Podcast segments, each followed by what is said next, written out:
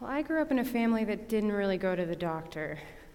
Um, I mean, we did, but not if we could help it. And about nine times out of ten, we could help it. So I'm not exactly sure why. It just really wasn't a habit for us. Uh, my parents just assumed we could sort of handle most things on our own. So, regardless of illness or injury, most of the time the response was either go lie down, go take some Tylenol, or you know, rub a little dirt in it and be more careful next time. It's kind of like tough love meets small town pragmatism, you know. And we survived, obviously. But if we ever found ourselves in a hospital, you knew something was wrong. in fact, the only time I can remember ever being taken to a clinic was when I was in sixth grade and I was running around in the dark one night at a friend's house.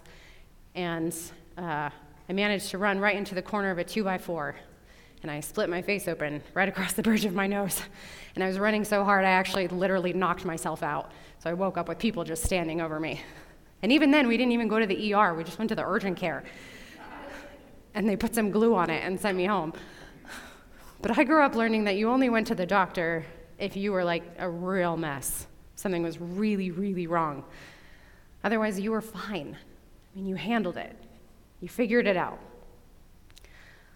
And I'm pretty sure that this sort of pull it together, you're fine type of attitude has stuck with me into adulthood. Uh, because in general, still today, I'm pretty bad at asking for help when I need it, or you know, admitting when I'm actually a real mess. Uh, it's kind of a weak muscle for me. And I would bet that I'm probably not the only one. You know, it seems that many of us have a hard time asking for help, whether that's from a doctor or a parent or a friend or a spouse, because asking for help feels vulnerable. Right? Especially if we've been brought up with a like a can-do attitude, having to admit that we can't do something on our own can make us feel embarrassed or even ashamed. For me, the temptation is to think I'm not good enough, or I'm not capable enough, or I'm not smart enough. There must be a deficiency in me, or else I'd be able to figure this out. You know, forget that I'm human. I'd rather have everyone think that I'm perfect and have superpowers. I'm actually fairly confident that if I were to walk around in Jesus' day, I would get along pretty well with the Pharisees which is unfortunate because they get a pretty bad rap in the stories. But they seem to have it all figured out. They stick to the rules, they do what they're supposed to do, and they hold it together. The problem is that Jesus, who was their long awaited Savior and Messiah, came to be a doctor. He came for the ones that were sick, and he healed them, and he ate with them, and he told them, Follow me. He didn't come for the righteous, the ones that had it all together. He came for the sinners. And this response that he gives to the Pharisees in this passage that Jared just read for us, it makes sense. It's the sinners who need a savior, just like it's the ones who are sick who need a doctor. But it's also a little bit tongue in cheek because in reality, Jesus knows that we are all sinners. We all need a Savior and a doctor. None of us can handle this life all by ourselves. None of us is actually a perfect human with superpowers, much to our dismay. But Paul reminds us in Romans 3:23 that all have sinned and fall short of the glory of God. But what do you think about this word, sin or sinner? What assumptions do you make about the words sin and sinner? How do they make you feel?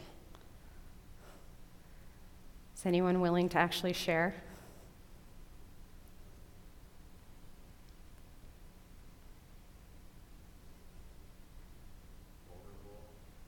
Yeah, vulnerable. Guilty. Guilty. Yeah. Dirty. Mm-hmm. What was that? Incomplete. Incomplete. Yeah. Weak Right.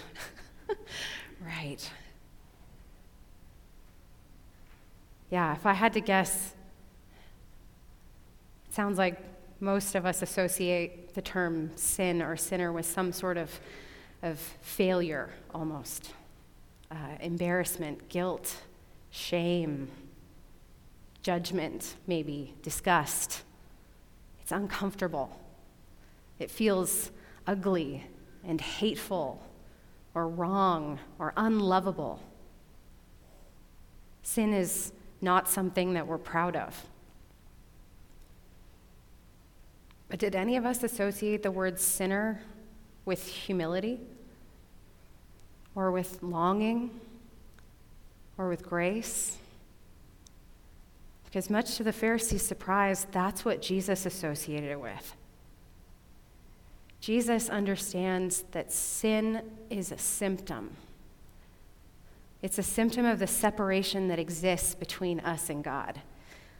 Let's say you were to accidentally cut off the end of your finger. You would immediately go to the doctor, right? Because without that reconnection, without the things that your finger needs the blood and the oxygen, the nutrients, the nerves that finger will die. Well, the same is true with us as human beings. When we're cut off from God, who is our life source, our creator, we die. We're not made to survive on our own. Without God's goodness and life and love in us, we will inevitably do harm to ourselves and to one another. And if we're going to be put right or be healed, we need a doctor. And Jesus is our doctor. He came for the ones that were sick, He came for the sinners who needed healing. He came to repair the separation and the brokenness that exists in us. And as a good doctor, he doesn't look at his patients and think, oh, shame on them for needing care. He looks at us and thinks, here is someone who is lost and in pain and needs help. And then he looks us straight in the eye and he says, Follow me. I am the way and the truth and the life. We're going to be looking at a lot of texts from the Gospel of Luke over this season of Lent, all of them describing meals that Jesus ate with various folks. This particular story of Jesus eating at a banquet at Levi's house is the first one that Luke records. And in it, Jesus is sharing a feast with tax collectors and sinners. He makes it very clear who he, who he came to be here for. The irony of the story is that the Pharisees are sinners too. They just don't know it. Or maybe they do know it, but it's too difficult to admit. Or maybe they've convinced themselves that they're managing the symptoms well enough on their own that they don't actually need a Savior because they've got it. Whatever the case may be, it's not their actual lack of need that keeps them from following Jesus, it's their lack of awareness or acknowledgement of that need that holds them back. But the ones who know that they have a deep need, who know that they are broken, who ache for the Savior to heal them and make them right with God, those are the ones that Jesus shows compassion to. Those are the ones that he heals and spends time with. They're the ones who leave everything to follow him. The tax collectors and sinners share a meal with him at the banquet at Levi's house. The same type of banquet that we get to share together every Sunday, or one Sunday a month, I should say, when we take communion together. They celebrate in the presence of the one who gives them life. But Jesus also told these Pharisees who were watching that the time will come when he, their bridegroom, will no longer be around with them. And in those days, he says, they will fast. And this is part of why we fast today during Lent and at other times. Christ is no longer with us, even though we know he's coming back. Fasting is a practice that God's people do as we ache for his return, as we continually practice repentance and surrendering. We keep acknowledging again and again our need for a healer and a savior. And in doing so, we are able to then prepare our hearts for his great sacrifice on our behalf on the cross. The ashes that we'll receive later in this service remind us that we are dust, and to dust we shall return, but for the grace of Jesus, who gives us new life. We are sinners, saved by grace. But no matter our failings, no matter that we all are a real mess, we are loved by Jesus. And he still says to each of us, Repent and follow me. Let's pray. Lord, we don't often like to acknowledge our need for help. We're part of a culture that values progress and independence and self sufficiency. We're taught that we're supposed to be able to take one on the chin and handle it on our own. But Lord, all of us know somewhere in our hearts, even if we don't like to acknowledge it, that that is not what we are capable of.